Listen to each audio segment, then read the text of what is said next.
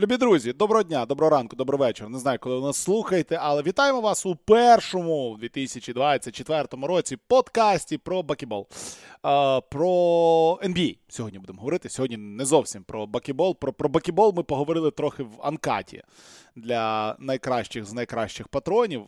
Там ми трохи поговорили про бакібол, е, причому про нормальний, про європейський, а не про а, той, який знову рестартує через кілька днів, і який е, змушує нас сьогодні записувати подкаст, тому що коли рестартує український баскетбол, часу спати взагалі немає. Сьогодні ще хоча б пару годин е, на добу поспати у Олександра Прошу ти є. Саша, привіт, як твої справи? Ти висипаєшся в очікуванні рестарту української суперліги? Добрий день. Та ні, та я в принципі не дуже висипаюсь в останні тижні. Тут різні фактори, як ми розуміємо, втручаються. Mm-hmm, але mm-hmm. я можу сказати, що наступного тижня в мене порівняно з розкладом. Останнього тижня грудня, коли у нас був український баскетбол, в мене наступного тижня взагалі роботи немає ну, якщо порівнювати, мені вчора дали розклад моїх матчів. А, то я я, думав, я, я думав, що ти взагалі там жодного матчу Ні, немає. Будуть, що, і буде навіть є, да? найкращий матч, найстатусніший матч двох лідерів. Ну, в мене теж один матч буде. А, ні, в мене буде два, і один з них моєї улюбленої команди, mm, де, де, керівник, де керівники люблять дуже, коли я коментую. Да. А другий матч це буде Київбаскет Дніпро. Це одразу можна сказати.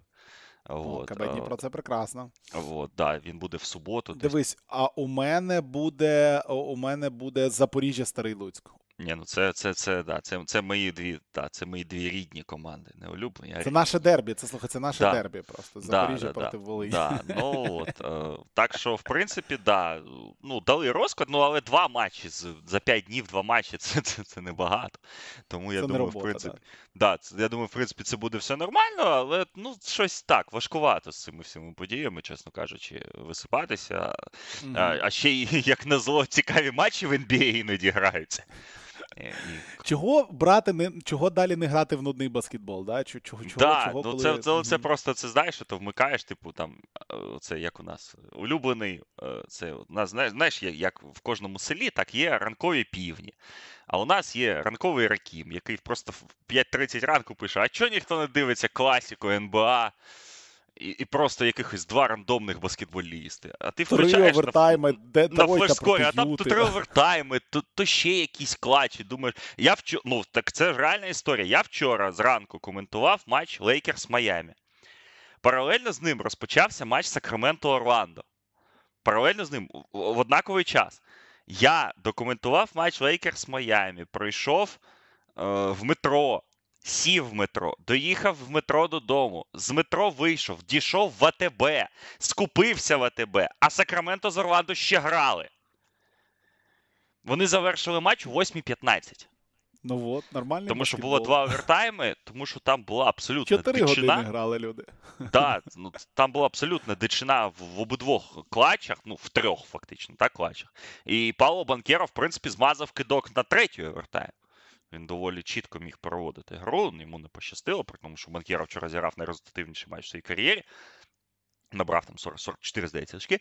От, е, Тому так, тут, тут бачиш, я хотів от про це сказати. От У мене така думка була. Ну, звісно, от я вчора робив матч Лейкерс Майами, матч був похабніший, чесно кажучи, з точки зору якості і з точки зору інтриги, але ну от не можна не відзначати. Знаєш, так, ми вже, в принципі, дійшли до Нового року, дійшли, ну, пройшли Різдво. Е, наступна там, яка у нас там засічка? МЛК Дей, потім е. Але от реально, ось перший місяць сезону ми якось пройшли так ось у цьому режимі хто в якій групі грає, е, обговорення майданчиків, обговорення того. Потім був оцей великий фінал чотирьох. І мені здається, знаєш, у НБА вдалося не тільки цікавість. Стимулювати так ось у глядачів, але й команди якось зарядити на оцей competitive драйв. Так, звичайно, на заході взагалі не можна програвати. Ми бачимо, так, що відбувається з Лейкерс, що відбувається з Голден Стейт, що відбувається з іншими командами. І навпаки, що відбувається з Кліперс, так, які два тижні тому там були десь там всередині таблиці, вони зараз вже в топ-4. Тому так, на заході конкуренція е, феноменальна, на сході не така, але з іншого боку, ти подивись на таблицю сходу. Ти подивись з 4 на з 4 по 8 місце. Ти що, Євроліга? 20, 14, 19, 14, 19, 15, 19, 15, 19, 15. Це таблиця Євроліги. Ну, нормально, нормально, нормально. Ну да. Всі, всі всі один біля одного. Ну так на заході ще гірше. На заході ще гірше. Ну там, в принципі, те саме з 4 по 8 близько. Ну, до близько, але там не однаковий рекорд у команд. Ну так, не одинакові результати, як в Євролізі. Да, тобто, я ж кажу, про хотів сказати про те, що знаєш, у НБА чи то така конкуренція в лізі. Можливо, і це, ну, звичайно, фактор, так, але от вдалося на на початку сезону налаштувати всіх на цю боротьбу. І майже кожен день у нас є хороші матчі, дуже сильні. У нас так, є чотири аутсайдери, але навіть от по сьогоднішньому матчу. Так, Сан Антоніо дуже серйозно билися з Мілуокі, змогли влаштувати інтригу, змогли влаштувати клач на рівному місці. Тому я дуже-дуже радий ось цьому сезону NBA, як, тому як він і йде. Побачимо, звісно, які будуть обміни, які команди, може, там почнуть танкувати раніше. так, Але от якщо ми про Юту ще в предсезонних подкастах казали, що Юта, можливо, почне танкувати так, раніше там, е, чим, ніж ми очікуємо. Але у Юти. Просто були травми. У Юти було 21 чи 20 варіантів стартових п'ятірок за грудень. Коли в них відновилися усі лідери, Юта вже в одній перемозі від 10-го місця. Юта чеше всіх підряд, тому що повернувся Маркелен, повернувся Кларксон, повернувся хто там, Вокер Кеслер, і всі всі грають, всі всі на місці, все все добре. Тому конкуренція в лізі дуже класна, і від ночі до ночі матчі є. Ну, звичайно, бувають матчі, так, де там одна команда виносить іншу. Але в цілому конкуренція дуже дуже суттєва і це радує. Ну, ти знаєш, от якщо продовжувати цю тему, насправді, навіть якщо ми говоримо про аутсайдерів, про там. Окей, скажімо, не 4, про 6 аутсайдерів основних, які є 3 на сході, 3 на заході, все рівно вони цікаві. Тобто три аутсайдери на заході. Це Мемфіс, який зараз з рівня аутсайдера перетворився в команду, яку кожної ночі ти вмикаєш і дивишся, що там вони з цим джа набрали чи не набрали. І Мемфіс зі своїх 11-23 станом на даний момент точно підніметься вище. Не знаємо наскільки, але вище буде він. Ну там, напевне, моя е, річна ставка, на яку я там став, не збудеться. Е, я не пам'ятаю, скільки я там ставив Мемфіс. Ну мені здається, що тут все забули. Ну, якщо більше, там було, здається, 43 чи 44 промоги. Там багато. Ну да, да, да, там точно, точно я вже приїхав. Е, Портленд завжди цікавий, то що там діти цікаві. Сан Антоніо саме по собі цікаво. Детройт взагалі один з основних сторілайнів сезону. Якби да, ну тільки Вашингтон там, от якби ну ну не не туди, не сюди. Не риба, не м'ясо, абсолютно не цікава команда. І матчі Вашингтону просто вмикати не хочеться абсолютно. Все інше, навіть знизу, воно цікаве. І якщо там Репторс були не цікаві в якийсь момент, то зараз теж з приходом Квіклі, дві перемоги поспіль. Е, люди там біжуть, е, Барет, Квіклі. Ну, це це абсолютно немає чогось в НБА, е, що було б сірим і абсолютно нецікавим. А ми вже говоримо про середину січня майже. Тобто, ну, в принципі, то до кінця регулярного сезону залишилося там скільки три місяці, не так багато. Зазвичай, ось цей період з Різдва і там до кінця січня, ну він абсолютно нудний. Він нікому не потрібний. Це ніхто не дивиться там. Ну це ну це, це час, коли обговорюють потенційні трейди. Так, так, так. Це там навіть ми подкасти записуємо про новачків, про якісь трейди, про ну про що завгодно, якби, але не про баскетбол. А тут ну будемо говорити про баскетбол, тому що баскетбола багато цікавого, і почнемо говорити з найсвіжішого. Е, з того, що відбулося сьогодні вночі, е, пан Олександр коментував для вас поєдинок між Мілвокі та е, Сан Антоніо, який закінчився дуже таким непоганим клатчем 125-121 в підсумку. У нас Мілвокі Бакс виграли той поєдинок, але поєдинок я б не сказав би, що був легкий, тому що всю четверту чверть тримались дуже близько. Сан Антоніо, Мілвокі виходили попереду. Одні і інші, плюс три було там за три хвилини до кінця ще у Сан Антоніо але е, у підсумку не вдалося їм все-таки зрівняти. Сохан трьоху на те, щоб зрівняти рахунок, не закинув. Після того був чудовий блок вимбаннями. І ще одна спроба. Потім Тред Джонс не закинув. Ну і підсумку е, Сан Антоніо програв. Що ти би хотів розказати про цей матч, про Сан Антоніо, чи чи, чи, чи, чи, чи, чи про Мілокі ми будемо говорити? Чи все-таки про Сан Антоніо будемо говорити? Ну, я б сказав, ну, мабуть, про Сан Антоніо в першу чергу, тому що ми от з тобою обговорювали це. Ти коментував попередній матч цих команд. Матч, який за 7 хвилин завершився, в принципі, як і переважна більшість матчів Сан Антоніо в цьому сезоні, особливо з командами там першої п'ятірки на заході і на сході. Просто там виходить команда фаворит, відривається на 15-20 очок, і на цьому гра, в принципі, завершується. Тут Сан Антоніо вдалося одразу не відпу... Вони відпустили у відрив було 13 очок в першій чверті, але вони доволі мобільно повернулися за рахунок е, китків Джеді Османа, як не дивно. І потім реально рівний матч. Е, треба враховувати так, що Мілуокі були на back-to-back у, і Мілуокі програли Індіані два матчі поспіль так до цього. І другий матч був дуже важкий. Вони знову поступилися, вони були злі. Зрозуміло було, що е, не буде грати багато хвилин е, Кріс Міддлтон, і він реально він зіграв 15 хвилин усі в першій половині, на другу половину він просто не вийшов через injury management. Але я абсолютно впевнений, я про це казав в ефірі неодноразово, що ні я, ні Лілард сьогодні не розраховували грати по 40 хвилин. А їм мало того, що прийшлось грати по 40 хвилин, їм прийшлось викладатися наповну. Їм прийшлося довелося вмикати просто максимальні потужності, максимальні швидкості. І це був реально матч, де молода команда заганяла. Бідний Брук Лопес. Над ним просто знущався сьогодні. Він Баньяма більшу часть, більшу частину матчу. Це це він і через нього і забивав, і згори ставив, і трійки в обличчя кидав. Ой, що він там тільки не робив. Але хотілося б відзначити Сан Антоніо в цьому контексті, що вони сьогодні реально показали, що вони можуть грати в баскетбол. Що так, молода команда, так, не всі частинки там е, завжди працюють. Сьогодні випав на дуже сильно Жулян Шампані, який доволі корисний, до речі, так, на тулей контракті е, для Спьорс. Але сьогодні і Осман допоміг. І Келдон Джонсон після провальної першої половини дуже сильно другу відіграв. Тре Джонс в стартовій п'ятірці вийшов замість Малакая Бренема. Була організація, були очки від Тре Джонса, що не так часто побачиш. Він був агресивним е, саме в наборі очок. Девін Васел, один з найкращих матчів в сезоні, зіграв. Домінік Барлоу для мене сьогодні велике відкриття.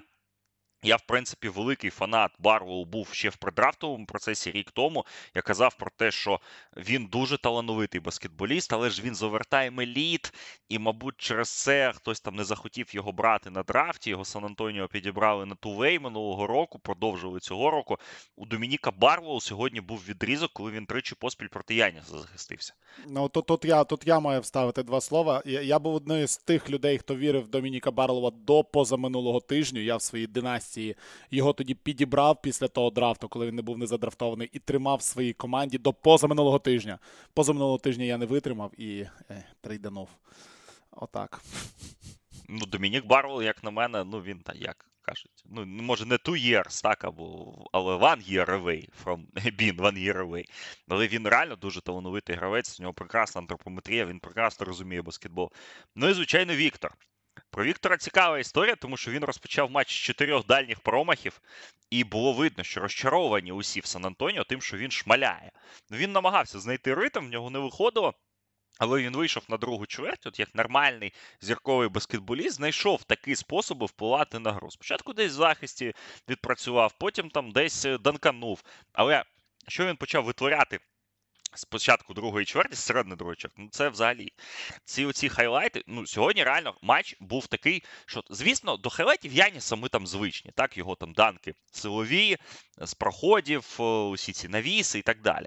Але те, що сьогодні робив Вембаньяма, ось цей, е, по-перше, був оцей хайлайт, коли він сам собі м'яч накинув. Це було дуже весело. Найкращий момент матчу потім був, коли він перехопив м'яч у Ліларда на веденні. Е, зробив проводку за спиною і данканув через Брука Лопеса з фолом. Я чесно, ну хто бачив цей момент в ефірі Сетанти, я чесно подумав, що Брук Лопес його заблокував. Я сказав про це, а потім показують повтори, такий, блін, а як він так швидко забив? Це ж неможливо. Але в нього все можливо. Ну і звісно, в клатчі, коли вже Яніс взяв м'яч, коли вже Яніс почав перти на кошик ну, в класичній манері, так витягуючи матч, цей блок Вінбаньями є дуже класна фотографія. Е, де Віктор максимально так його блокує на висоті. Хороший момент. Ну і Вембі забив триочковий на рівний рахунок. Дуже хороший від банями. Зрозуміло, що. Так, вони не виграли. Зрозуміло, що Яніс забив 44 очка, і багато чого він забив через нього. Але, в принципі, він Баняма сьогодні показав, що він навіть сьогодні, 5 січня свого першого сезону, він на певних відрізках матчу готовий з людьми штибу Яніса грати на рівних. І ось це, мабуть, головний підсумок. Так, у Сан Антоніо, звичайно, вистачає проблем. Зараз в них ще й травми в передній лінії накопичилися. Зак Колінс травмувався.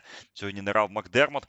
Е, і Домінік Барлоу, до речі, травму отримав. От ще один важливий момент. Він е, отримав, причому там прикро, він отримав по обличчю від свого ж гравця в боротьбі за підбирання, і, скоріше за все, там або струс мозку, або щось з носом.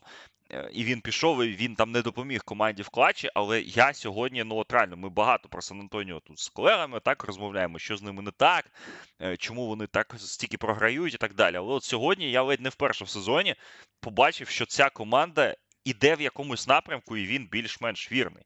Так, звичайно, плеймейкера мені не вистачає такого класичного, який міг би Е, розставити всіх так, організувати і так далі. Але те, що сьогодні показав Васел, те, що наприкінці матчу показав Келдон Джонс. Ну, Келдона Джонсона були декілька абсолютно феноменальних проходів. Теж е, про хайлайти треба сказати. Тому обнадійливий матч для Спёрс. Вони реально чіплялися до останнього за цей Мілуокі. І Янісу довелося набирати 44 плюс 14 плюс 7, щоб виграти цю гру. Як на мене, це дуже красномовний показник, того, що сьогодні Спьорс зіграв один з найкращих матчів в сезоні. А щодо Мілуокі, то проблеми в захисті нікуди не поділися. І довелося так Ліларду і Янісу витягувати цю команду, тому що інакше все було дуже тьмяно, скажімо так, для для Бакс, і вони реально могли програти третій матч поспіль. Ну, не можуть вони грати з Індіаною. Ну, трапляється таке, але програвати Сан Антоніо. Ну там 5 з 6 матчів поспіль вони програли Індіані. 5 з 6 останніх. Тобто, ну, ну їх А не програли той матч, в якому Яніс забив 64 очки. О, от і все, да. Тобто, отаке треба зробити, щоб не програти в Індіани. Ну, він в першому матчі, він в першому матчі в сезоні з Індіаною 56 набрав, вони програли. Чи в другому це було? Ну, в якомусь да, да, да, програли. Да, Там два матчі поспіль а... теж було з Індіаною. Да, а потім 50, а потім 64, от той матч, так, який завершився цими знаменитими забігами в тунель за м'ячем. От, е, Тоді він набрав 64, вони виграли ми бачимо, що з Індіаною вони не можуть грати, і зараз вся спільнота вимагає, щоб вони в першому раунді не грали з Індіаною, бо що було дуже цікаво. Ну, справді було було. Це 0-4 закінчиться на користь Індіани. Ну, хто знає, насправді, але ось не, не можуть вони грати. І бек-ту-бек здавалося б так, що можна трошечки зекономити сил і так далі. Але ні, Янісу прийшлося реально викладатися на 200%. Щоб виграти цей матч, дуже багато компліментів він він Банямі відвісив. Найцікавіше, що він сказав, що ті, хто вважає, е, і ті, хто веде статистику, що він Баняма 7-3, вони нас всіх обманюють. Він набагато вище. Сказав Яніс в післяматчевому інтерв'ю. Непогано. Непогано. Слухай, е, так от трохи повернувшись до Сан Антоніо, тому що ми давно не говорили про Сан Антоніо, насправді в минулому подкасті майже не згадували, хоча в ефірах ми багато про них говоримо. Знаєш, нам говорити в подкастах про Сан Антоніо. Я 11 да, матчів да. цієї команди зробив в сезоні вже. Да, так ось, і ну, і про них хочеться більше говорити. да, тому що, а, Ні, я не хочу я... про них більше говорити, чесно. Ну, типу, м- мені не подобається те, що робиться в цій команді, те, що робить в цій команді Грег Попович. Взагалі. Я вважаю, що Сан Антоніо настільки провалило міжсезоння, настільки тупі контракти понадавали, і настільки погано взагалі е- дід вірить в себе і робить якусь діч, що. Ну, типу, наскільки як довго йому треба було думати, щоб перевести Вембаньяму на центра? Типу, як довго йому треба було думати, щоб зрозуміти, що Сохан не ПГ, а потім він такий, а може, все-таки він знову ПГ? Ну, типу, е, я просто дивлюся на на Діда, і я розумію, що знаєш, от ми часто е, розказуючи про АПЛ, да, говоримо про Роя Ходжсона, якому теж 75 років. І Рой Ходжсон робить з великим запасом найменшу кількість замін в АПЛ. Він в середньому робить дві заміни за матч. І ми жартуємо, що може дід не знає, що можна робити 5 замін. Ну, типу, може він забуває просто, що, типу, ну, зараз можна 5 свіжих людей випустити, і в другому таймі команда бігає. І от коли я дивлюся на це те, що робить Попович. Навіть якщо ти дивишся якісь окремі матчі, в нього бувають деякі стінти, коли він дуже-дуже дивну ротацію використовує. Абсолютно не так, як він це робив по сезону. У мене складається враження, що ну, він вже ну, давно не той тренер, і не зовсім він розуміє, чи, можливо, йому ця впертість, чи досвід заважає. Але ну, мені кажеться, що якийсь молодий тренер з цією командою, з цією молоддю зробив би більше, чим Попович. Ось ось таке якесь в мене враження. Хоча я розумію, що грішити на Поповича це якось не цей неправильно, але у вас чуваки по 130 мільйонів контракти отримали, аж е, і, і ти його на лаву запасних садиш. Ну, коротше, такое. Ну, такої. може, може, а... може, і є якесь раціональне зерно в, в твоїх словах. Не не виключено. Це ми бачимо, яку роботу Марк Дегно так робить в, в Оклахомі, який там один з наймолодших тренерів. І е, на відміну від Віла Харді, так, який в Юті та, теж один з наймолодших, але Віл Харді ж у нас працював у Поповича, працював у Юдоки в штабі. Так, ну в нього така е, канонічна так, біографія. Е, я про Марка Дегну цей факт люблю. Як Марк Дегно потрапив взагалі в баскетбол? Він був асистентом Білі Донована, але не тим асистентом, він був персональним асистентом. Він блокнот заповнював у Білі Донована в університеті Флориди. А потім Білі Донован щось в ньому побачив. Знаєш, таке, типу, що о, може так мій асистент може не не, не тільки в баскетболі розуміється, там, типу, на, на рівні е, ці помаранчеві, а ці сіні. Може, йому якось там треба щось довірити, і бачиш, пішло. Тому, можливо, можливо, якийсь реально свіжий погляд би тут не завадив. Тому що я, коли дивлюсь на лавку Сан Антоніо, я так, я бачу там Мета Нільсона, я бачу там Даріуса Сонгайлу, я бачу там дуже цікавого Міча Джонсона. Але коли я бачу там Брета Брауна, ну, типу, я такий, ну ладно, типу, ну, ну, щоб, ну, понятно, ді, щоб діду було з ким на на вечері поговорити, так, на, на виїзді, тому що ці всі асистенти молодші. Можливо, можливо, якась свіжіша кров е, мала б тут бути. Але мені здається, знаєш, з іншого боку, я от зараз про це подумав, що можливо так, Попович, знаєш, закладає якісь фунда... якісь фундаментальні речі до того, що він банями, так?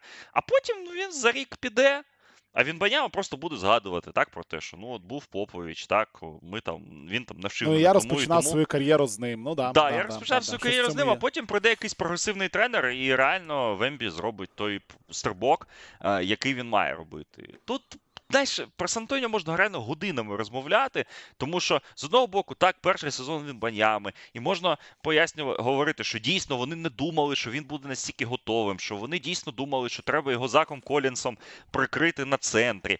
Але угу. там той Сімон, той же Сімон скаже про те, що та ні, що ж не зрозуміло було, що Вембаньяма generational talent, а в нього там, типу, не так багато років кар'єри, тому що він великий, ну він навряд чи так буде грати 20 років, як Леброн. В нього, мабуть, там 10-12 хороших елітних років кар'єри. Чому ви псуєте йому перший рік, коли треба вже перемагати? Тут настільки, знаєш, ці складні всі питання, що однозначно сказати, як пофіксити це Сан Антоніо, мені важко. Але те, що я побачив сьогодні від Спьорс, мене надихає, чесно кажучи, тому що це була реальна команда, вона реально билася. Там було, був хороший баланс шутінгу, спейсінгу, цих всіх моментів, але я думаю, що не вистачає декількох гравців. При всій повазі до Дага Макдермота їм потрібен ще один шутер, і шутер на другу, третю позицію, а не на третю, четверту. Ну я би дійсно хотів е, такого більш-менш класичного ПГ там побачити, а не Тре Джонса при всій повазі до Тре Джонса. Ну так, з Трей Джонсом питань немає зовсім. Е, Хоча ні, в нас є питання, і ми завжди говорили, що ми хочемо, щоб з тих всіх, хто є в обоймі, якщо хтось і має бути з м'ячем у Сан-Антоніо, це має бути Трей Джонс, але е, все рівно, да, туди би туди би, туди би хорошу АПГ, і дійсно цю команду можна було подивитися по-іншому. Лади, е, 22 хвилини. Поговорили про Сан-Антоніо і про Мілвокі. Да? Е, непогано. Давай поговоримо про другий матч ночі, тому що на Різдво ці команди грали. Да? Е, Денвер проти Голден Стейта. І той поєдинок був дуже невидовищним, тому що тоді на Різдво Стеф Карі після першої половини мав одне очко, і нічого абсолютно цікавого у цьому матчі не було. Але те, що відбулося сьогодні вночі, ну, якщо ви не бачили, у Саші в телеграм-каналі вже є відео повне 3 секунди до кінця. Майк Мелоун бере тайм-аут і малює щось таке, в чому ніби як має, напевно, Джамал Мюррей бути першою опцією, але е, його м'ячем не знаходять, не знаходять Кентавіса Колдвелла-Поупа м'ячем. Ну, В підсумку Арон Гордон віддає Йокічу. Йокіч з дриблінга проходить двох захисників і з центра майданчика кидає та збиває 40 футів через Кевона Луні і виграє своїй команді гру. Бубух. Він ще й таке вміє робити. Ну, типу, е, я просто не дуже багато пам'ятаю саме ось таких базер-вінерів від е, від Ніколи Йокича. Тобто, так, він, ми знаємо, що він може кинути там скетч-н-шуту. Це ми знаємо. Він може стояти там, м'яч ходить у Денвер завжди класно, десь зловити цей м'яч, закинути. Але те, що він зведення може ось так дати на останній секунді, такого я взагалі не пригадую в його кар'єрі. Феноменальний Йокіч 34 плюс 10 е, плюс 9. Е, Сьогодні він же ж зрівняв рахунок, зробив 127-127. І він же ж приніс своїй команді сьогодні перемогу. Я так розумію, ти цей матч більш-менш в повному обсязі подивився, то розказую свої враження від від, від Денвера, від від цього Вінера Йокіча і, і від того, як ми знову всі вважаємо, що Йокіч найкращий баскетболіст в історії людства. Я вже зранку передивлявся, вже знаючи результат. Ну, по-перше, так, ти загострив увагу на геймвінері Йокіча. Тут треба починати з того, що Golden State за 5.36 до завершення основного часу вели плюс 16. Ось це, мабуть, головний момент. Навіть а за 6.51 плюс 18. Е, тому що дуже сильно другу половину ну, до до цього так моменту, ці там 17 хвилин, Голден Стейт реально елітного баскетболу видали. Влучав Клей Томпсон, е, влучав Стеф, е, як завжди, корисним був Падзємський, якого зараз знову повернули на лаву для запасних, але він багато хвилин грає навіть цю, на цьому проміжку, так, з Різдва до сьогодні, скільки там 10 днів минуло, 12 днів минуло, Стів Кер знову перекрутив п'ятірки. В його деяких матчах починав Трейс Джексон Девіс. Матчі сьогодні знову Кевін Луні е, почав гру Падзємський знову з лавки, Джексон Девіс знову з лавки. Вігінс е, тут стабільно з лавки. Так, Кріс Пол повернувся стартову п'ятірку у Голден Стейту. Ця ротація, вона не зупиняється. Але сьогодні Golden State реально в третій чверті. Я злякався за Денвер, чесно кажучи. Я от о, хотів це про це ще в різдвяному подкасті поговорити. Але ну не не з одного боку, Денвер чемпіони, і вони вже всі всім довели, так і всі знають їх сильні сторони. Але ось цей експеримент з лавкою, з такою максимальною довірою до молоді, яку надрафтували, ну, молоді, окрім uh, Реджі Джексона, так, в Денвері, він трошечки, здається, мені зайшов занадто далеко, тому що не дуже нестабільна лавка у Денвера, особливо коли вони грають в п'ятьох, ось усі разом. Коли з ними залишаються Мюррей чи Портер, чи навіть Йокіч, то трошечки все виглядає гармонійніше, так? А ось коли вони грають п'ятіркою Реджі, Браун, Вотсон, Стротер, Наджі, чи там Колін Гілеспі виходить, чи хтось інший виходить, ну це виглядає так собі, дуже-дуже нестабільно Денвер виглядає. І через це, власне, мені здається, що Денвер трошечки underachieв ить, і через це у Денвера можуть бути проблеми з сідінгом, тому що ми розуміємо, що. Е, на заході буде легітимна боротьба за перший посів, і як показав минулий сезон, е, наявність першого посіву для того ж самого Денвера це величезний фактор на усій дистанції плей-офф. Тому здавалося б, що Денвер трошечки не туди йде. До Денвер е, тиждень тому програв Оклахомі. Абсолютно без варіантів. Абсолютно без варіантів. І ось це мене почало трошки лякати. І сьогодні, коли я побачив, що Денвер програє десятку, а потім і до 16 дійшов, я думаю, ну щось, щось, чесно кажучи, вже так собі. Але Денвер налаштувався, і Денвер останні 6 хвилин зіграв дуже круто. А у Голден Стейт, а Голден Стейт знову попливли. І ось цей базар Йокіча, ну він такий, знаєш, він вишенька на торті, але треба реально говорити про камбек Денвера і про те, як знову розклалися Голден Стейт. Про ці всі необов'язкові втрати, про той shot selection, який. Е, з іншого з одного боку, ти не будеш критикувати Клея Томпсона чи Стефа Каррі за те, що вони, мовляв, нібито якісь не такі китки виконують. Так? Ну хто хто ще? Е, е, які ж тоді китки мають бути? Але все одно Golden State величезна кількість проблем. Вони знову програли. І той take, до речі, який я не використав в різдвяному подкасті, я використаю сьогодні, тому що він якраз ідеально ліпиться до цієї ситуації з Warriors. Ми, коли готувалися до Кубку світу. Минулого літа ми в наших прев'ю подкастах ми знаєш, там шукали якийсь там потенційний breakout серед е, гравців NBA, які зіграють на чемпіонаті світу. Ми там намагалися так знайти там другого Марканена з Євробаскету 22. Ми там розмовляли про Карла Ентоні Таунса, про Джоша Гіді, про Франца Вагнера, я не знаю, про когось там ще, так, там про якихось там центрових збірної Пуерто-Ріко. А у підсумку то головний takeaway який можна було і можна, і який переноситься так е, з чемпіонату світу на NBA, це те, що Стів Кер вже, походу, не елітний тренер. Тому що він абсолютно беземоційно провів весь чемпіонат світу, незважаючи на те, що в нього був суперелітний штаб. І він, мені здається, одна з головних, якщо не головна причина того, що американці зайняли четверте місце на чемпіонаті світу. І ми теж саме бачимо на е, протязі цього протягом цього сезону. Так, Кер, ну ось чим Кер реально запам'ятався за останні тижні своїм ниттям після різдвяного матчу, що, мовляв, неможливо захищатися проти Ніколи Йокіча, бо він заробив 18 штрафних і усі 18 забив. більше як тренер він нічим не запам'ятався. Мені здається, що Стіву Керо пора. От ти кажеш про Поповича, але мені здається, що у Поповича, враховуючи ту команду, яка в нього є, і враховуючи його статус, може ще один рік десь є. А Стіву Керо вже треба йти. Тому що він нічого не дає цій команді. Він крутить рулетку з, з ротацією, десь щось вгадує, десь щось не вгадує. Але глобально мені здається, що він вже не на тому етапі кар'єри своєї, щоб реально повернути цю команду до чемпіонського контеншену. І робота в збірній Америці це Е, прямо чи не прямо підтверджує. Ми ми те ж саме, що ми бачили влітку на чемпіонаті світу, ми зараз бачимо у Golden State. І сьогоднішній матч, якщо ти відкриєш навіть американські коментарі болівальників Warriors, вони усі грішають на Кера.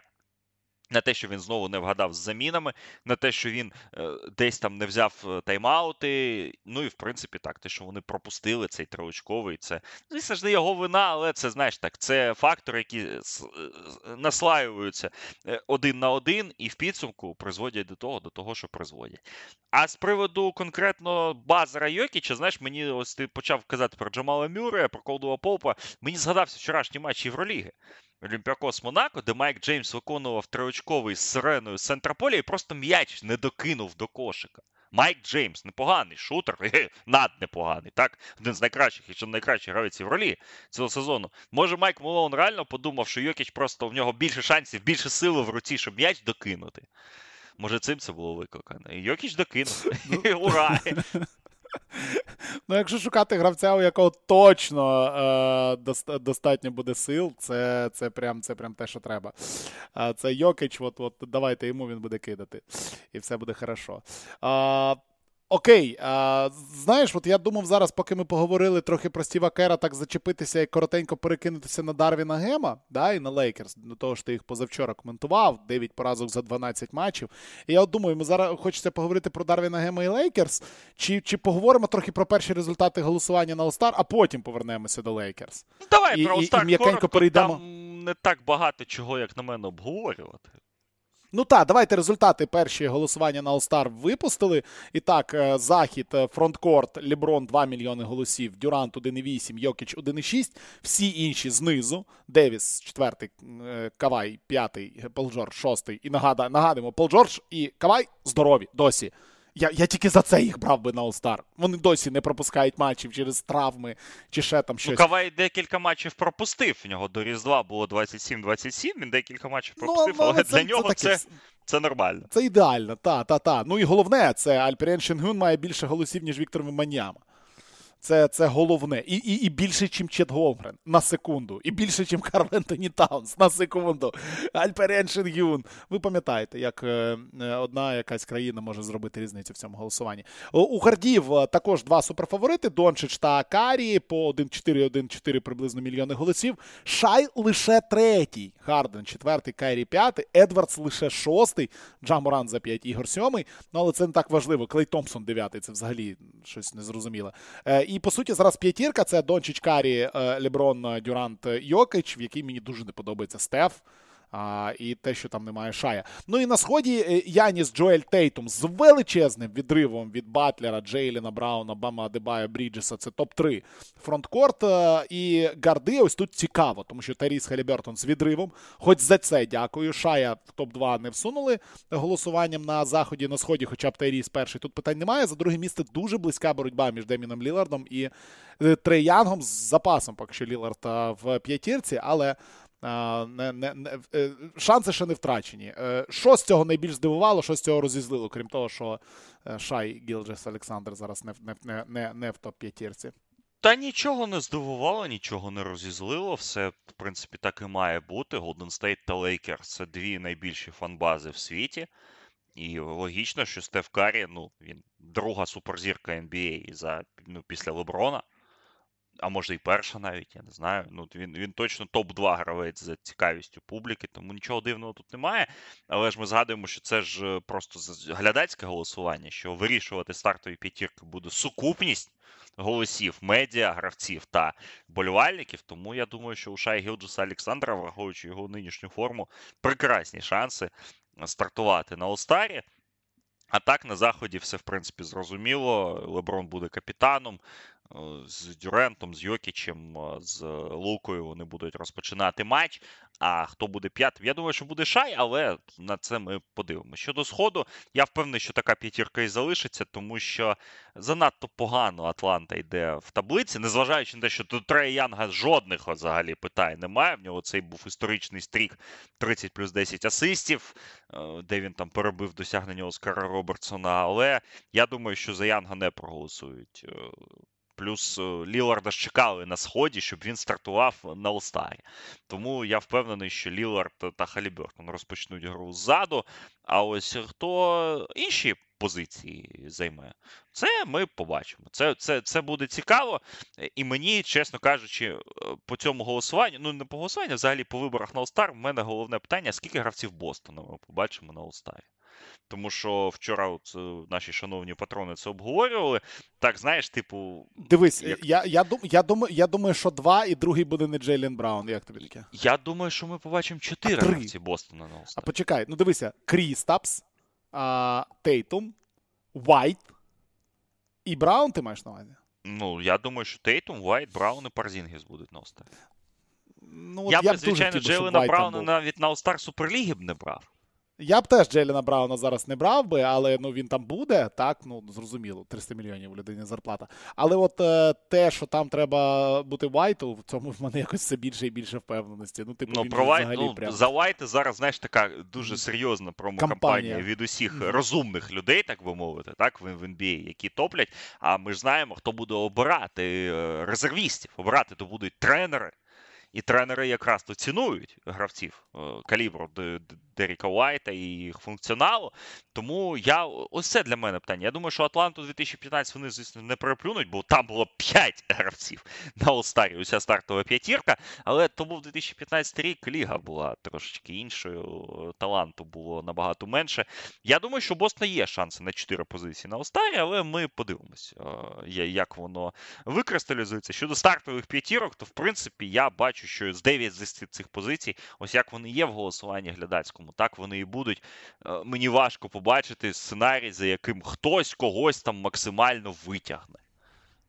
Від е, як якась фанбаза, так, хоча Ентоні Девіс реально проводить дуже сильний зараз відрізок сезону, і він може ну він точно заслуговує бути на Олстарі починати матч близько, близький в нього кейс, але ну він ж він ж не кращий Йокіча.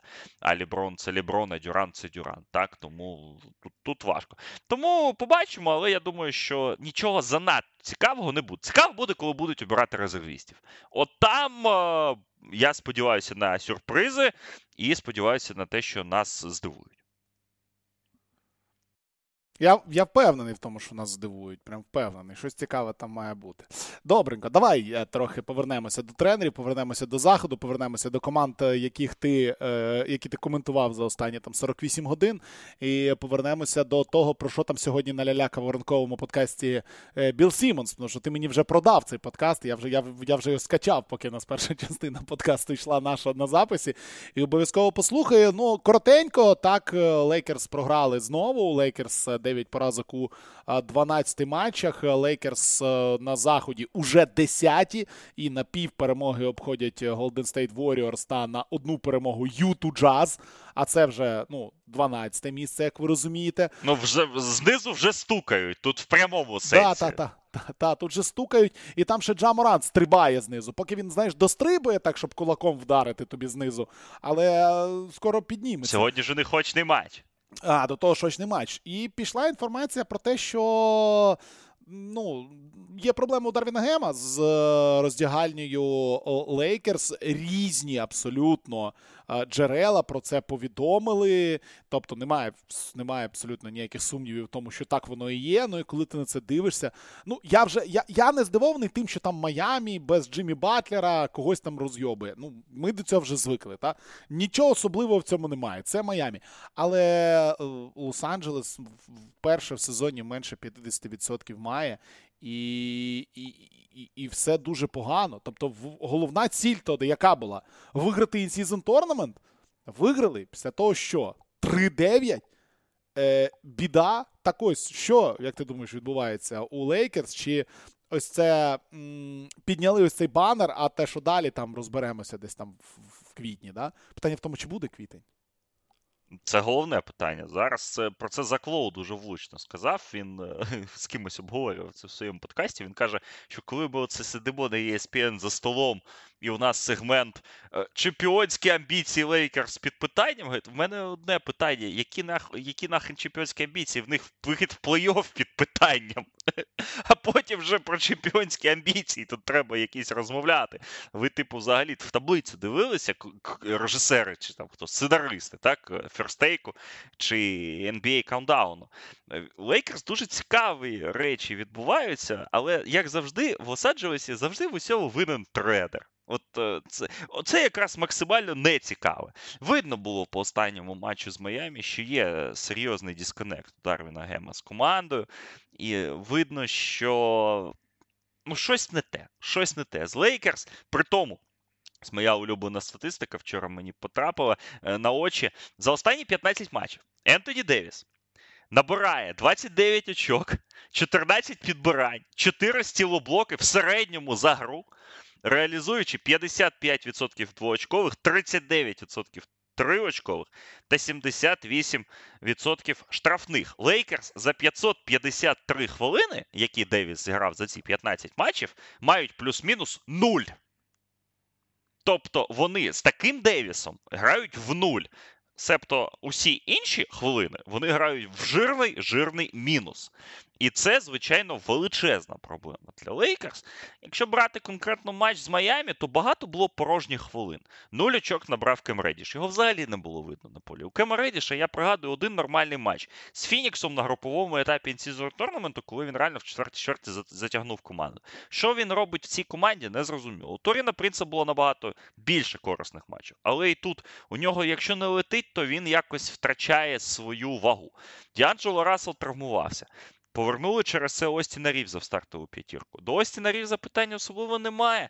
Але мені здається, що Остін Рівз минулорічним плей-оффом а, і от цим запрошенням в національну збірну його трошечки переоцінили, як на мене. Він хороший баскетболіст, але він не третя зірка чемпіонської команди, і навіть не третя зірка команди фіналу конференції. Він, я не знаю, ну там хороший рольовик, там п'ятий. Ну от шостий гравець, так от. Якщо у б в ідеальному світі Лейкерс була хороша стартова п'ятірка, Остін Рівс, який виходить шостим і реально починає грати як Ману Джинобілі, так, ну, там, на 70% Ману Джинобілі, так, це це прям шикарно було б для Лейкерс. Але від Рівза вимагається більше, а він не може дати більше.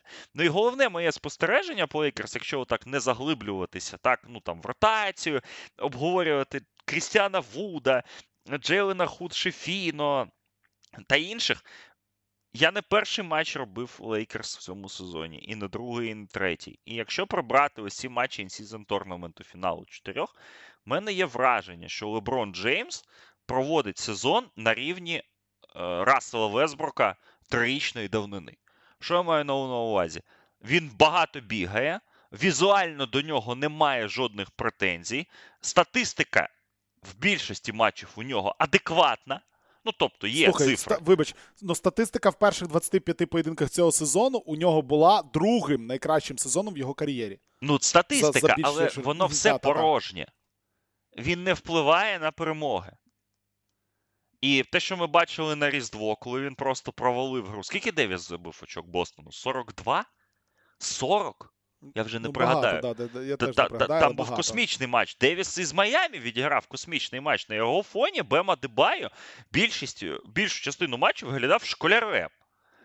Але при всьому цьому Девіса, Девісу допомагав Рівс і все. Леброн продовжив технічно свій стрік, про який, до речі, Білл Сімонс теж в попередньому подкасті казав, що 10 очок він набирає. В нього там 1200 матчів, по-моєму, 10 очок плюс стрік.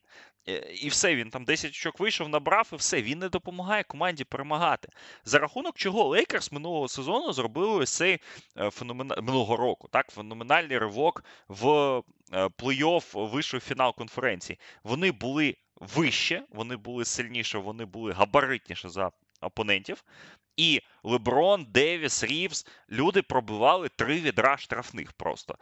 Так, звичайно, можна говорити про конспірологію щодо суддівства. Ми бачили ці графіки. Навіть у нас в чат патронів хлопці скидали оці всі порівнянні таблиці, так скільки виконують штрафних е, гравці Лейкерс і скільки виконують штрафних гравці інших команд, навіть там топ-10 за цим показником. Але щоб заробити штрафні, треба їх хотіти заробити. Я про це завжди кажу на прикладі Джанана Муси в Євролізі. Так Лейкерс ішли під кошик, вони боролися, вони виборювали це підбирання на чужому щиті, вони примушували опонентів фолити. Ми дивимось матч е, вчорашній, так, Лейкерс проти е, проти, проти Майамі. 24 штрафних. Леброн, знаєш, скільки штрафних виконав? Нуль. Ентоні Девіс 10, Остін Рівс 9. Ми давай повернемося е, в різдвяний матч. Давай теж його згадаємо. Леброн 6 штрафних. Ну, 6. Ну, 6 це, це, це чесна праця, але Рівз один. І знову 20 штрафних Лейкерс, щоб балансувати те, що вони найгірша команда ліги за реалізацію тривочкових китків, їм треба 40 за гру виконувати. А тут і і близько цього немає. І от якраз ця нестабільність шутерів, Рейдіш, Прінс, е, усіх інших Хачимура. Хачимура також абсолютно сірий сезон проводить. Гейб Вінсент травмований. І не зрозуміло за що хапатися. Але, як на мене, е, не треба не треба знімати відповідальність з Леброна Джеймса. Я сміюсь, чесно скажу, коли я читаю коменти в першу на трибуні. Там є фанати Лейкерс, які прямо вимагають, щоб Леброна поміняли. Ну, це, як на мене, ну, трошечки дивна вимога. Але і тепер ми плавно переходимо. Щас, ще секундочку. Але але скидати з нього відповідальність не можна, тому що те, як грає Девіс, це реально рівень. Ну недалеко він пішов від Йокіча та Ембіда, якщо ми центрових беремо, так? Але ж ну, а де допомога від Леброна? А він реально на Вестбрука потрошку перетворюється, ніби статистика там 26-5 там, чи 25-6, там 25-7-5, так, ніби все є, а де переможний імпакт? А немає його. Ну окей, немає переможного імпакту. Окей. А, тобто там, ну, давай не обу... На початку ти вже все сказав, що завжди винуватий тренер, але дійсно, коли там змінюються повністю склади, і коли там Діанджело Рассел перед Різдвом відправляється на лаву, і там Принц, Редіш, і Вандербілт і Девіси виходять в стартовій п'ятірці без людини, яка взагалі може вести м'яч. Дуже багато дивних речей відбувається. Е, І так, а яке рішення цього всього? Таке, як завжди, у Лейкерс, якось воно саме по собі, чи чи як? Чи ми з 10-го місця зайдемо в плей-ін, там зіграємо е, з Голден Стейтом, е, програємо і. і, і, і ну, Типу, що? 39 років Джеймсу, вже 39, нагадуємо, все, вже виповнилося йому 39. Е, І цей сезон краще буде для них чи ні? Ти як думаєш? Якщо коротко так. Треба щось вирішувати. Тут е, які можуть бути варіанти. Перший варіант це внутрішні резерви. Варіант так собі, чесно кажучи. Ненадійний взагалі. Варіант другий. Ну, їх немає. Їх, і їх, їх не видно. Нема, їх не видно, де взяти. О, Отак от я б сказав. Так. А, так. Другий варіант звільнити Дарвіна Гема зараз. Е, Сімонс про це сьогодні цікаво пожартував, сказав, що найгірший сценарій для нього це якщо звільнять Гема і Дока Ріверса призначить головним тренером, і Сімонс залишиться без свого подкаст друга. Е, це, звісно, мені мені теж було прикро. Дока Ріверса слухати дуже цікаво в цьому сезоні. Е, ось у ці рази, коли він там раз на місяць приходить до Сімонса. Але знову ж таки, чи зможе Док Ріверс щось тут змінити, е, я не впевнений. Ну, умовний Док Ріверс. Так, є там Марк Джексон, є там uh, Джефф Ван Ганді, який без роботи. Ну так, ба... ну тому що ми ж розуміємо, вони ж не призначать так Марка Дейгнолта умовного. так? Вони будуть uh, призначати тренера статусного. Тренера, який зможе так зайти в роздягальню uh, до Леброна, до Ентоні Девіса і щось їм там розповісти. Але чи зможе зміна тренера тут щось радикально змінити? Я, чесно кажучи, не впевнений. Третій варіант це обміни. І ми тисячу разів ще влітку говорили, що контракти Расела та Хачимура в першу чергу підписані так, що вони прямо напрошуються до обміну. І незважаючи на те, що я завжди сміявся з цих чуток про Зака Лавіна, мені здається, що зараз Зак Лавін, якщо він здоровий і мотивований буде, а він, судячи з усього, буде здоровий та мотивований, він зараз міг би серйозно допомогти Лейкерс. Їм якраз такого гравця і не вистачає, в них немає генерації нападу, в них немає джерела небезпеки для суперника. І ось так би я сказав. А Зак Лавін в хорошій формі. Він може взяти м'яч, він може забити з ведення, він може протягнути під кошик, він може підтримати швидкий відрив. Мені варіант з Заком Лавіном все більше і більше починає бути цікавим, хоча він максимально очевидний. Ми бачимо так, як Чикаго зараз провели останній відрізок сезону без Лавіна. Тому, в принципі, це, цей трейд напрошується взяти Рассела, Хачимуру, можливо, Вінсента, якийсь там пік і обміняти на Лавіна, незважаючи на те, що в нього контракт 40 мільйонів. Це, я думаю, може теоретично допомогти Лейкерс. Але ось тут ми приходимо до того, з чого ми починали. Сьогодні в подкасті Біла Сімонса 15 хвилин Біл Сімонс та Ховард Бек, який не менша легенда журналістики, а в контексті Лос-Анджелесу навіть більше, тому що Ховард Бек був beat writer ом Лейкерс ще в часи, коли Кобі Брайант зі Славою Медведенком грав так в одній команді. Ховард Бек і Білл Сімонс сьогодні 20 хвилин потратили, витратили на обговорення трейдів Леброна з Лейкерс. Я такого ще не чув, чесно кажучи. Вони реально обговорювали. Е, вони реально обговорювали трейди, типу Тайлер Гіроу та Данкан Робінсон на Леброна. Ну, типу, я чесно, я. я... Слухай, причому я ж так розумію, вони це обговорювали не в стилі, як вони обговорюють Million Dollar Picks, да? Не, це, ну, був, типу, Ой, це було серйозне це був абсолютно серйозний. Е, типу, знаєш, з лейтмотивом, що може Леброн сам попросить Пілінку його обміняти, так розуміючи, що Лейкерс ну, не виходить сезон. І, типу, знаєш, як в знак е, ага. вдячності Лейкерс за оці ці роки, е, щоб value якесь так було ну, для Лейкерс зворотнє. Ну, щоб він не просто закінчив да, кар'єру, да, да? Щоб він не просто пішов вільним агентом і так далі, щоб хоча б якесь value е, забрати у відповідь е, обміни. І вони там обговорювали Майамі, вони обговорювали Голден Стейт. Обміняти Леброна а, на Дреймонда це дуже свіжо, і, і я я погоджуюсь. Що ж, які там ще в них команди були? Там ну, десь штук 5, але ну вони реально контендерські команди, так обговорюю. Ну, Бостона не було, я я одразу хочу сказати. А, Філадельфія ще була. Ось Філадельфія. Що, типу, спливаючи контракт Тобайса Харріса е, на контракт Леброна, в принципі, міняється доволі непогано. Да, це, це, це, це, до речі, хороша ідея. Це взагалі непогана ідея. Да, ну от, от вони це всерйоз, реально всерйоз обговорювали, і я такий, типу, ого. Тому що для мене, може, це знаєш, моя проблема сприйняття, але для мене Леброн Джеймс це не та людина, яку обміняють колись взагалі. Я, Звісно, якщо сам Леброн про це не попросить. Ні, ну він сам себе може обміняти, коли захоче і як захоче, в цьому у нас нема сумнівів, чи його обміняють і так як він він не захоче, цього ніколи не буде, звичайно. Тобто він виміняє себе виключно Тому... Ну, давай будемо чесними. Мені здається, що це все-таки лірика. Та мені теж здається, що це лірика, але знаєш, ну блін, цікаво. Я я, я, тако, я цікаво, такого ще не цікаво. чув, чесно, чесно кажучи. Взагалі, так, Білл Сімонс на цьому тижні багато цікавого контенту згенерував. Е, і дуже багато хороших таких, знаєш, ну, на подумати тейків дав. Але ось це, звісно, це це свіжа наркоманія, тому що, ну, я, як на мене, ну, це ж, ну, типу, ну що, Нью-Інгланд Петріотс обміняли Тома Брейді, він сам пішов. Так? Ну, Грінбей обміняв Арона Роджерса, але ж скільки цьому драми передувало. Е, так і тут мені важко побачити, ну, як Леброна і Каррі, так, ось ці, ці, цих двох гравців міняють е, ті команди, ну, особливо це Каррі стосується в першу чергу, але ну і Джеймс же він сам собі режисер по кар'єрі. І що він оце? Просто Пілінка його подзвонить і скаже: Давай, чувак, збирайся, ти їдеш в Оклахому. Ми тебе обміняли на Олексія Покушевські, Василія Міцича і вісім перших раундів. Ну, чи сім. Ну, ну це ж це ж, це ж сюсюр да, якийсь. Да, да, Хоча дивно, що вони Оклахому не згадали. Але у Оклахоми проблема, в них немає такої кількості оцих контрактів, так, з яких можна зібрати. Скільки там у Леброна контракт? Там 45 мільйонів чи 50. В них є контракт Бертонса, так, великий, там 20-мільйонний. Але в них немає ну, такого контракту, як у Тобаєса, так, який ти береш 40, додаєш там умовну десятку Батюма, і все. У Леброна 47 мільйонів контракт. Це ж на 47 мільйонів треба зібрати. так, ось Пакаван.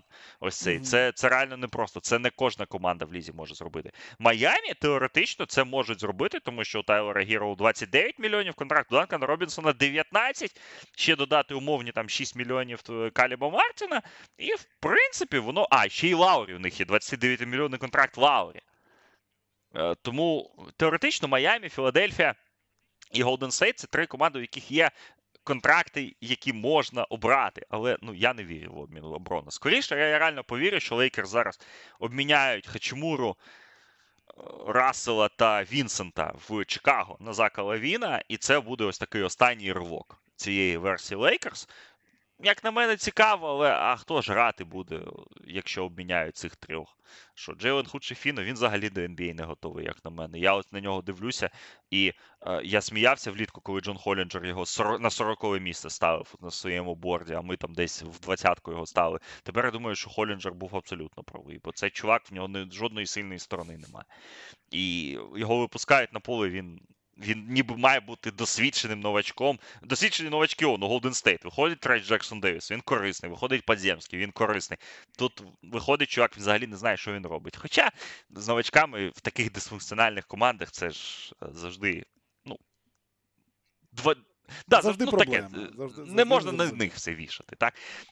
Ну, та, та, Тому та, та. цікаво, що що будуть робити Лейкерс, але ось цей низ е, десятки на заході, і при тому, що Юта реально вже в одній перемозі від 10-го місця, я думаю, що за цю ситуацію треба моніторити. Тут, Тут можуть бути дуже цікаві повороти подій. Ну та далі буде тільки цікавіше, скажімо так. А, Окей, е, про що ще ти хочеш поговорити? Тому що, ну знаєш, е, е, мені хотілося б поржати з NBA трохи. Трошечки хотілося б поржати над самою нещасною франшизою NBA останніх 20 років. Команда, яка була в анальному бостонському рабстві, потім пережила бік Тріо Дюрента Гардена і, і кого там ще й Кайрі з Шалфеєм і прочою фігньою. Е, хто міг подумати перед сезоном, коли ми обговорювали нові правила штрафів за е, відпочинок гравців, що першими, кого штрафануть, будуть нещасні Бруклі Нетс? Серйозно, Бруклін Нетс оштрафували на 100 тисяч доларів за те, що вони чотирьох людей посадили на лаву запасних у матчі проти Мілвокі. Бруклін! Я 27 грудня, два дні після Різдва. Які за що? Ну, Це просто так, позначатися з них. Бруклін деколи шкода. Деколи так шкода. Команда е, бідна і так сезон це якось там живе, і незрозуміло, як живе. 15-21. Але я думаю, Бруклін не вийдуть навіть в плей-ін. Щось мені так здається. Не вийдуть. Я я в цьому майже впевнений. У Брукліна 2-8 останні 10 матчів. З цих двох вони двічі обіграли вгадай кого. Детройт. Детройт. Ну та, та, та. Тому тому в них в них все дуже погано і. Е, так, Бруклін, звісно ж, буде селером в дедлайн. Вони там роздадуть Фіні Сміта, Ройса Оніла, е, навряд чи Джонсона та Бріджеса, але ось цих двох точно, може там не знаю, Спенсера Дінвіді якогось. Але куди рухається Бруклін, це абсолютно незрозуміло. І я впевнений, що Атланта, Торонто і навіть Чикаго вони, вони тут будуть боротися за ось ці дві останні сходинки в плей а Бруклін випаде і випаде доволі конкретно що я не вірю, чесно кажучи, в е, потенціал цієї версії цієї команди. Ну так, я теж не вірю, це якось так собі.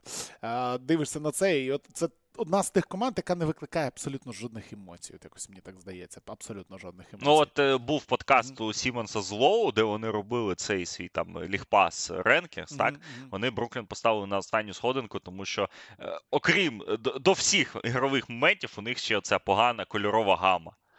Ну арени, да, да, чорна да, арена, так. Просто некрасиво, просто-напросто некрасиво воно дивиться і все. З цим з цим теж неможливо посперечатися. Якось воно так собі, да. А, Окей, поговоримо трохи про Оклахому, чи чи, чи якось залишимо на окремий подкаст? Ну, давай про Оклахому. Ну, я пропоную поговорити про трейд Анунобі, ну трошки Ну так, давай давай, давай зараз про Анунобі, а потім, можливо, про Оклахому, ні? Давай, так. Ну, трейд відбувся. Трейд цікавий. Я е, не розділяю думку, що найкращим гравцем в трейді є Еммануель Квіклі. Це, як на мене, натягування сови на глобус. ОДжі Анунобі найкращий гравець в цьому трейді, і Нью-Йорк Нікс, мені здається, виграли цей трейд в салат. Я вз... Не сказати, слухай, що Торонто слухай, його програли. А хто, а хто хто де пише, хто говорив, що найкращий гравець трейді Еммануель Квіклі? Я багато де читав і по чатах, і це по, якось по форумах, дуже дивно. Що... Ми ми реально обговорюємо, та всі обговорюють останніх, скільки я не знаю, про те, що у Джіанонобі це найгарячіший гравець за останній ринок, за останній рік. На трейдблоці не було ну, гарячішого. Ну, вже Нобі теж не варто переоцінювати. Ну, він дивись, дуже обмежений. Я розумію, його не варто його не варто оцінювати стартом цього сезону, в тому числі. Ну, тому що в цьому сезоні було очевидно, що він цей сезон не дограє в Торонто. І... Ну слухай, ну він м'яч водити не Не може. може, він так. у нього багато обмежень. Але без таких гравців чемпіонство не виграють. да. Ось Арон Гордон, так, умовний. Він теж ж, ну, доволі обмежений баскетболіст в деяких моментах. Але він високий, атлетичний, універсальний, е, непоганий плеймейкер. Так, він кращий плеймейкер, ніж Анунобі. І ось е, Денвер тоді за ним пішов, так, і це спрацювало так не одразу, але спрацювало. Таких гравців в лізі дуже мало, з такими габаритами, з такою довжиною, з таким розумінням захисним. Тому те, що Нікс його забрали, тут, знаєш, мені найкраща думка, яка з цього трейду сподобалася, що це Нікс виграли трейд не стільки для себе, вони ще й Філадельфії підісрали дуже сильно.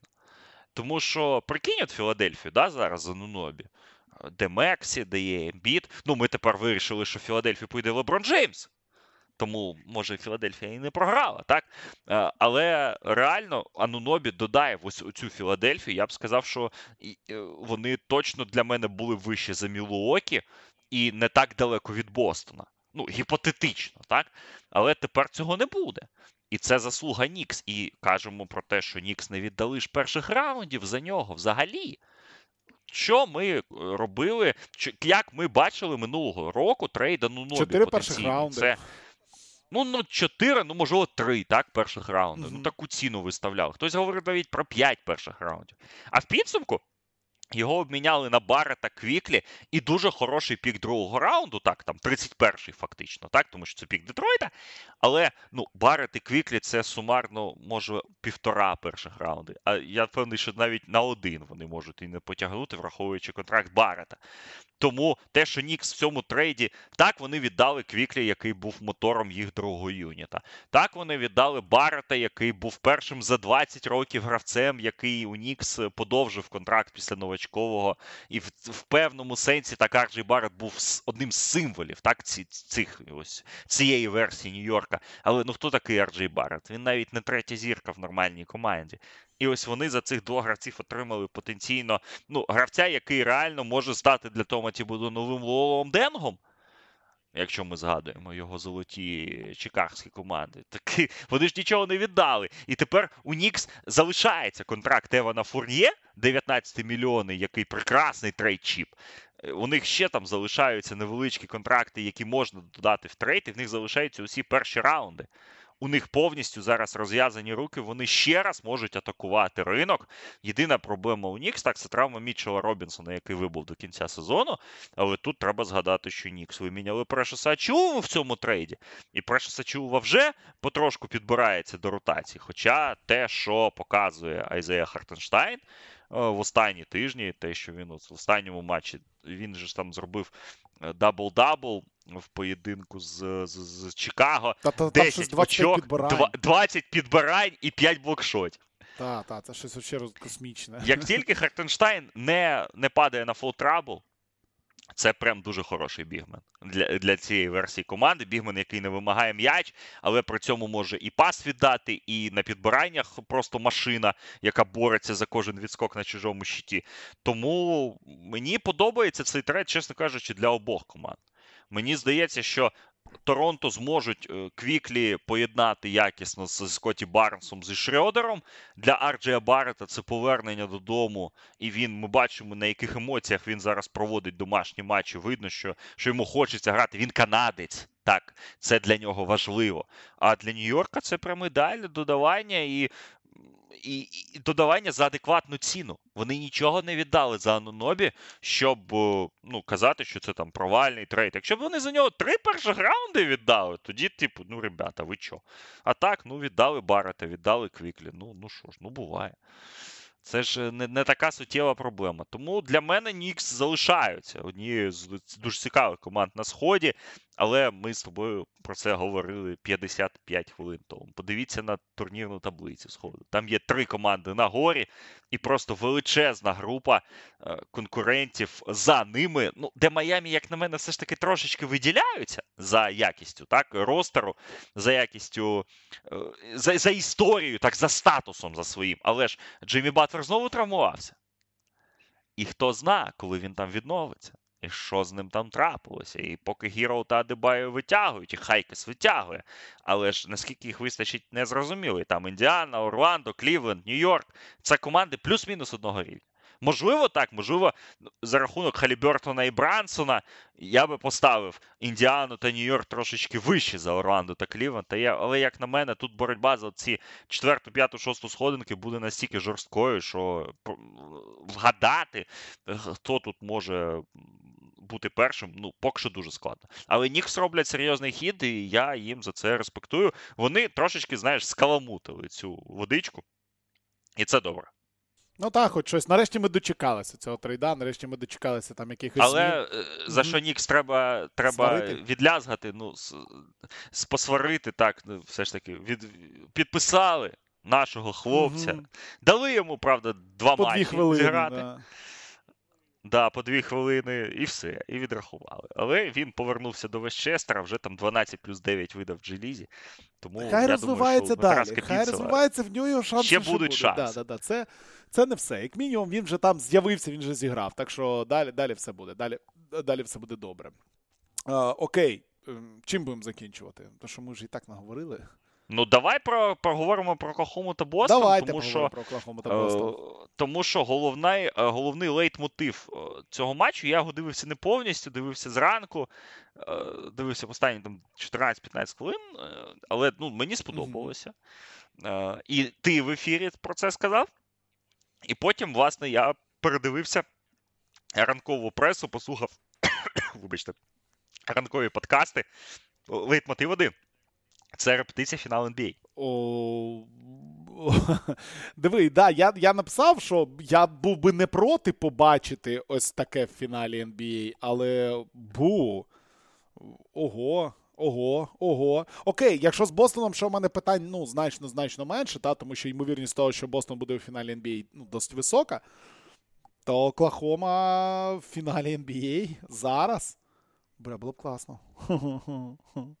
Ну, про це про це обговорення в усіх просто медіа, в усіх подкастах, в усіх шоу, що Оклахома вже готова до фіналу NBA, навіть без обмінів, що вони реально топ-команда Заходу, що Шай Гілджес Олександр впевнено піднявся в топ-трійку е, за е, гонки за MVP. Білл Сімонс там взагалі ж сказав, що він тепер ставить його вище за Джейсона Тейтума не в сезонному розрізі, так, а взагалі його ставить вище за Джейсона Тейтума. Це багато про що каже, чесно кажучи. Ну як це Білл Сімонс, лідера Бостона, ставить нижче за лідера якоїсь сраної Оклахоми.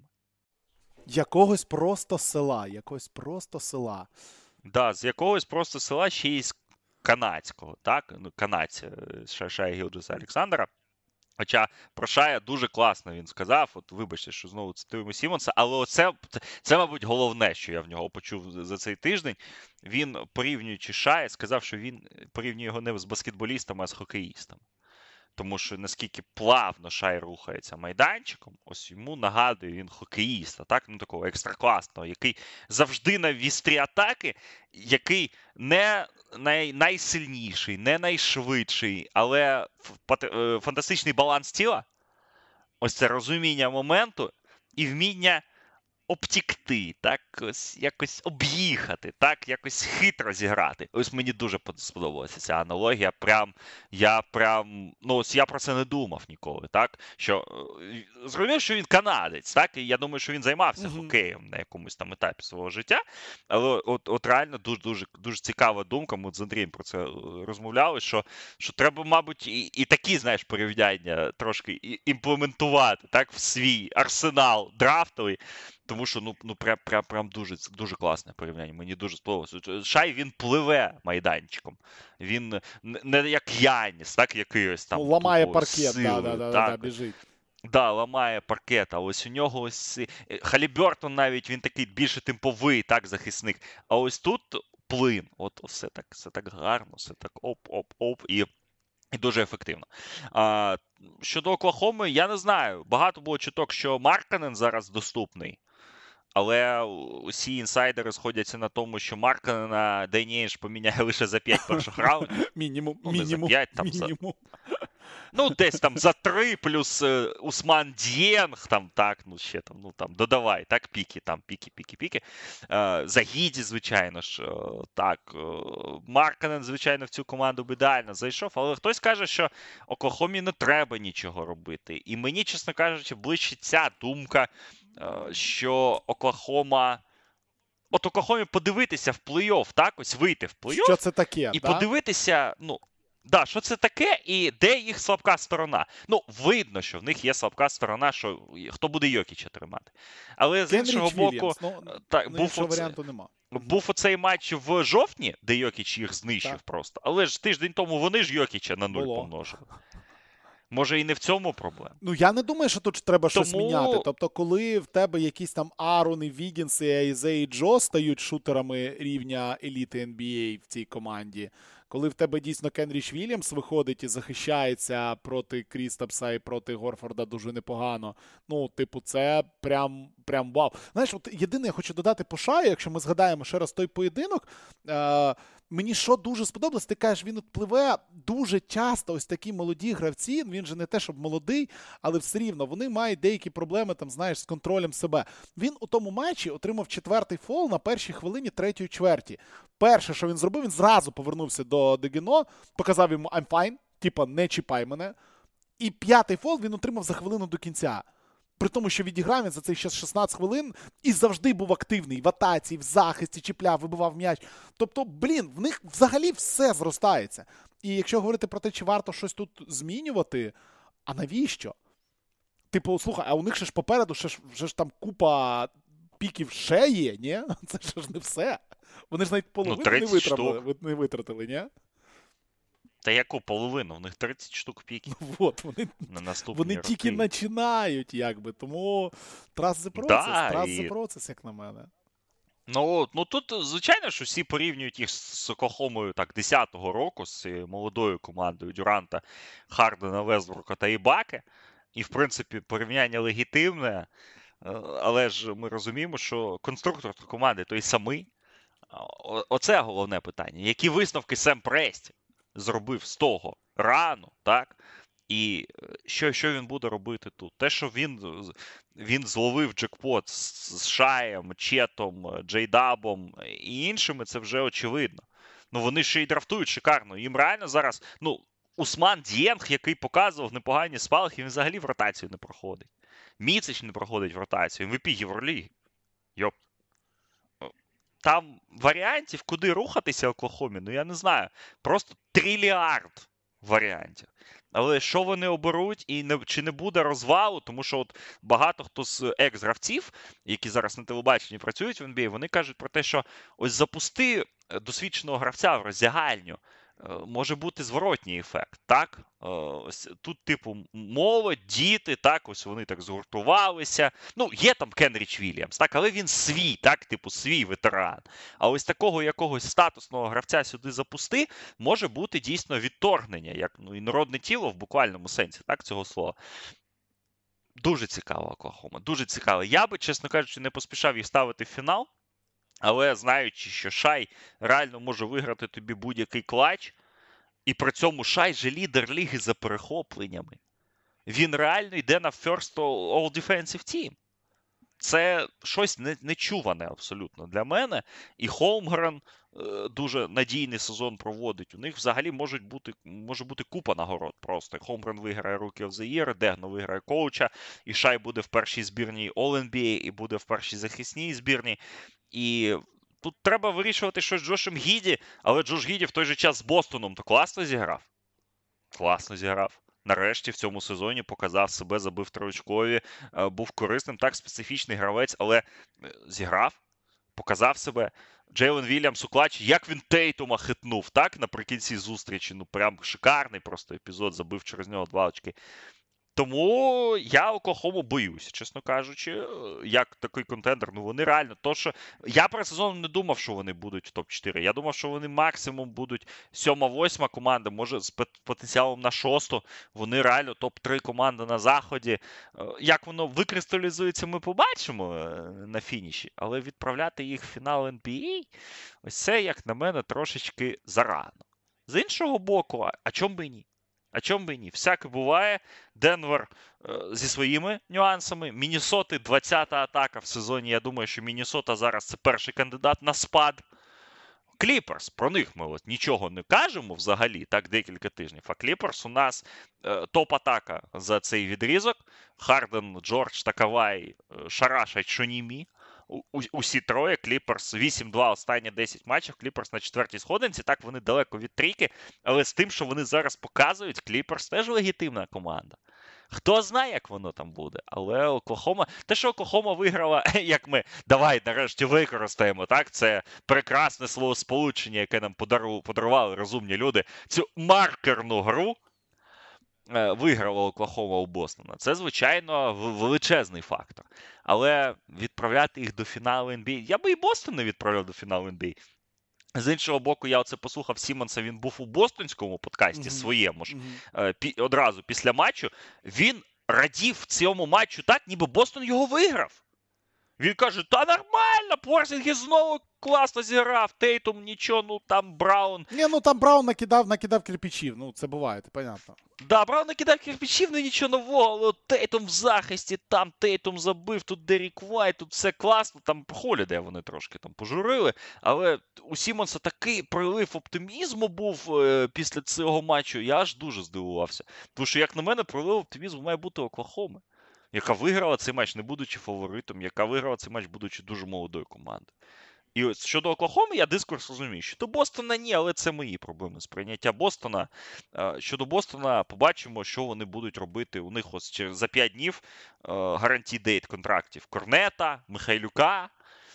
Що вони будуть з цими контрактами робити, і в який бік вони будуть рухатися? Тому що я багато матчів Бостона за ці два тижні подивився. У Бостона є реальні проблеми з лавою для запасних їм дуже не завадив би ще один е, такий досвідчений, перевірений е, боєць з лавки, тому що Хаузер та Прічард, вони гравці хороші, але стабільністю вони не балують, а за ними там взагалі нічого немає. Mm-hmm. Ну, є немає скета, так, який там під матчапи виходить, е, і він корисний в своїй ролі, або Корнет, який також під матчапи виходить. Але ж, ну хто там? Ламар Стівенс, Шай Брісет, ну, як на мене, це не дуже серйозно. Михайлюк теж свою нішу в ротації не зміг е, вибити. Тому Бостон, е, так, Бостон. Я продовжу вважати, що Бостон найкраща команда ліги на цю хвилину, але у Бостона є свої нюанси. А з іншого боку, у кого їх немає. А щодо Оклахоми, ну, звісно, Марканен ідеальний, ідеальне доповнення до цієї команди. Абсолютно ідеальний. Джаред Аллен цікавий варіант. Може, якийсь інший великий гравець. Але мені чесно імпонує ця думка, що Оклахомі нічого не треба робити. Взагалі. Ну, мені теж так здається. Я я, я, я теж думаю, що тут треба просто-напросто сидіти і насолоджуватися процесом. І все. Воно саме да, по собі... Треба вийти в плей-офф, треба та, та, треба Програти пройти там перший комусь, раунд. Пройти перший раунд. Я думаю, що вони пройдуть перший а потім раунд. програти Йокічу, І програти в другому раунді Денвер. Да, да, да. О, ідеально, ідеально, ідеально. Чи Кліперс, чи Далласу, угу. чи чи комусь ще. І подивитися, де вас де вас покарають. І за що? І, і, Або хто, або е, відповісти на це іконічне питання: хто саме слабе звено? І потім скинути в річку цю цю Прощайте, так, так. Ой, любі друзі. Прощайте, в Детройт. В Детройт, да, на на виживання. Мемфіс проти Лейкерс завтра о 5 годині ранку на uh, Сетанті. Це одразу переходимо так до анонсів. Це був важкий тиждень і продовжується він з точки зору баскетболу, та, тому що у нас Два здвоєних тижні поспіль Євроліги. Сьогодні е, Реал проти Іфеса будуть вечором грати. Завтра зранку Лос-Анджелес проти е, Мемфіса. В ніч на неділю Індіана Бостон. Must see матч. Індіана Бостон це завжди прекрасно, тому що це е, найатомніший захист, найатомніша атака проти найатомнішого захисту. Тут все дуже просто, якби.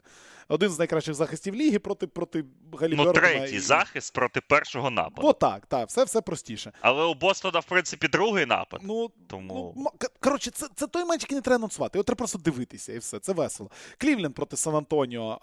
Класичний матч у неділю о 20.00. Ну і на наступному тижні, поки в нас немає повного розуміння по Євролізі, але як мінімум е, футбольне дербі Байерн Мюнхен, Реал Мадрид ми з вами подивимося. Е, тільки в баскетбольному його варіанті. У е, вівторок, потім буде Даллас Мемфіс, Голден Стейт, Новий Орлеан, Панатінейкос Монако, Лейкерс Фінікс, Філадельфія Сакраменто, Мілвокі, Голден Стейт, Денвер, Індіана. Насправді наступному тижні жодного матчу Сан Антоніо. І прям Слава матчі Аллаху! хороші. Хороші, насправді. І навіть Детройта Але немає. я, я знаю, що буде за ще за тиждень, там буде матч Сан Антоніо Бостон, я впевнений, що ми, що ми його будемо показувати. Ну, куди ж без нього, е, без нього. Але ну давай виразимо надію, що Сан Антоніо буде грати як сьогодні, а, не як завжди. Е, І проти Клівленда, і на наступних матчах. Так, роз, розклад цікавий. Ну і матч Лейкерс Мемфіс. е, Повернемося так на 20 секунд до, до Лейкерс. Важливе протистояння. А якщо Лейкерс програють, То Мемфіс Коли звільнять вже стукають прям знизу, вже з ним, може прям сьогодні вночі. Да, того ух, ух. Так що те, що треба, те, що треба. І Джа дуже любить. Джа дуже любить проти Лейкерс грати, тому я, я впевнений, що, що, що, що буде цікаво. Ну, Індіана, Бостон, ти сам все сказав, так. Тому. І наступного тижня матчі, матчі немає супер таких так, вивісок, окрім, мабуть, Лейкерс Фінікс, але і Філадельфія, Сакраменто, і Мілвокі Голден Стейт. Тут Мілвокі Голден Стейт, так, су- супер вивіска.